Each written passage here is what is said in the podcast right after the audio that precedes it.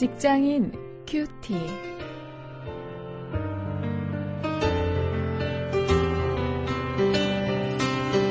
여러분 안녕하십니까? 오늘 4월 22일 오늘 말씀을 나눌 저는 직장사역연구소의 원용일 목사입니다.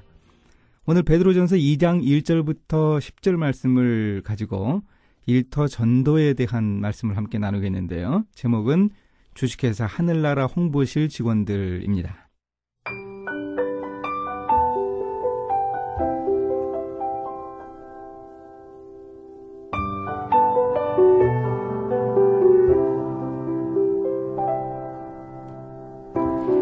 그러므로 모든 악독과 모든 괴율과 외식과 시기와 모든 비방하는 말을 버리고 갓난아이들 같이 순전하고 식령한 젖을 사모하라.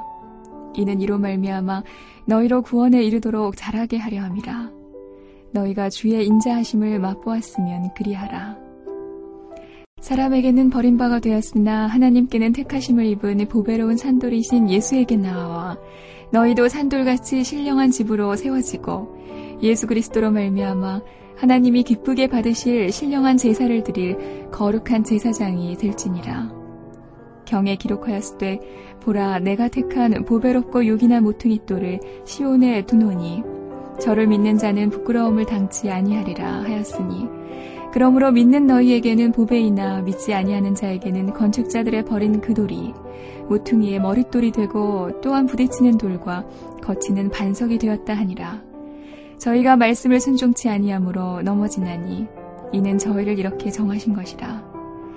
오직 너희는 택하신 족속이요 왕 같은 제사장들이요 거룩한 나라요 그의 소유된 백성이니 이는 너희를 어두운 데서 불러내어 그의 기이한 빛에 들어가게 하신 자의 아름다운 덕을 선전하게 하려 하심이라. 너희가 전에는 백성이 아니더니 이제는 하나님의 백성이요 전에는 긍휼을 얻지 못하였더니 이제는 긍휼을 얻은 자니라.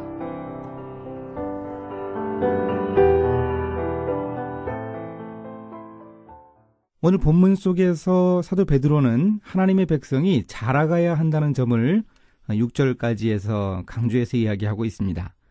그리스도로 인해서 이미 거룩해진 우리 그리스도인들은 완전한 구원에 이르기 위해서 매일매일 자라가야 하죠. 성숙한 신앙을 가져야 한다는 것입니다. 이렇게 자라가는 방법에 대해서 베드로가 여러 가지로 이야기하는데요. 이첫 번째는 1절에 나오는 대로 버려야 할 것들을 버리는 것입니다. 악독을 버려야 하고 괴휼, 외식, 시기, 비방 어, 이런 것들을 버려야 한다고 베드로는 강조합니다. 두 번째로는 4절에서 예수 그리스도께 나아가야 한다고 또 베드로가 이야기하고 있습니다. 이 예수 그리스도는 산 돌이시죠. living stone이라고요.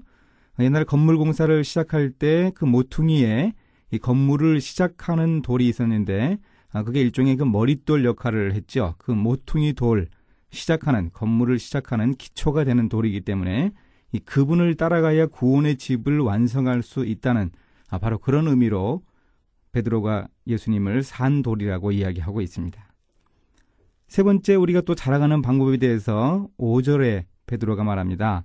하나님이 받으실 신령한 제사를 드려야 한다고 합니다. 하나님과 친밀하게 교제할 수 있어야 한다는 것이죠. 자, 그럼 이렇게 우리 하나님의 백성이 자라서 어떤 역할을 해야 하는가? 이제 7절부터 10절까지 해서 우리의 사명에 대해서 이야기해 주고 있습니다. 이 불신자들은 하나님 말씀과 반대되는 삶을 살기 때문에 부딪히고 넘어질 수밖에 없습니다. 어, 베드로가 8절에서 이야기해 주는 대로요. 어, 그러면 우리 그리스도인들은 어떤 삶을 살아야 합니까? 어, 불신자들이 넘어지는 꼴을 보고 이 박수나 치고 있으면 되겠습니까? 어, 그렇지 않죠. 어, 우리는 흔히 택하신 족속이요 왕 같은 제사장들이요 거룩한 나라요 그의 소유된 백성이라 하느니 우리 존재에 대한 이, 이 미사 요구에만 취해 있지 우리가 마땅히 감당해야 할 사명에 대해서는 관심이 별로 없는 것 같습니다. 사도 베드로가 이제 우리의 그 존재에 대해서 아름답게 묘사해 준 후에 그 뒤이어서 우리가 구원받은 이유가 뭔가 이야기해 줍니다. 너희를 어두운 데서 불러내어 그의 기이한 빛에 들어가게 하신 자의 아름다운 덕을 선전하게 하려 하심이라. 이렇게 이야기를 합니다. 그러니 우리는 하나님 나라의 홍보실 직원들이라고 할 수 있죠. 우리가 바로 이 홍보의 역할을 감당해야 합니다. 어두운 곳에서 헤매는 영혼들을 우리가 살려야 한다는 것이죠.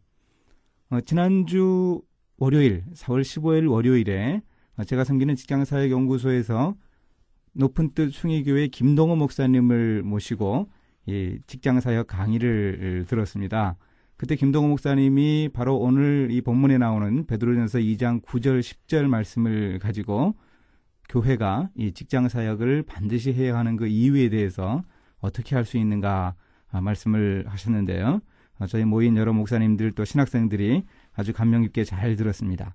우리가 세상에 나가서 교회뿐만이 아니고 교회 안에서만이 아니고 이제 세상에 나가서 바로 이런 왕 같은 제사장의 역할을 또 거룩한 나라고 그의 소유된 백성의 역할을 택하신 족속의 역할을 감당해야 한다는 것이었습니다. 바로 우리가 할 일이죠. 이제 한번 이 말씀을 가지고 실천해 보겠습니다. 오늘도 우리의 직장에서 나는 과연 일터전도 대상자를 어, 기억하고 있는가 다시 한번 돌아보고요. 어, 그 사람의 이름을 부르면서 오늘 한번 꼭 기도하고 그들에게 내가 어떻게 하나님의 나라에 대해서 내가 하나님의 백성인 것을 알리고 그들을 전도할 것인가 한번 좀 궁리해 볼 수 있기를 바랍니다. 이제 기도하시겠습니다. 하나님 우리의 귀한 존재를 기억을 합니다. 택함 받은 세상 속의 제사장임을 우리가 잘 합니다. 우리 일터의 제사장이 되게 하여 주시기 원합니다. 우리가 반드시 감당해야 할 사명이 있음을 우리가 꼭 기억할 수 있도록 우리를 붙들어 주옵소서. 예수님의 이름으로 기도했습니다. 아멘.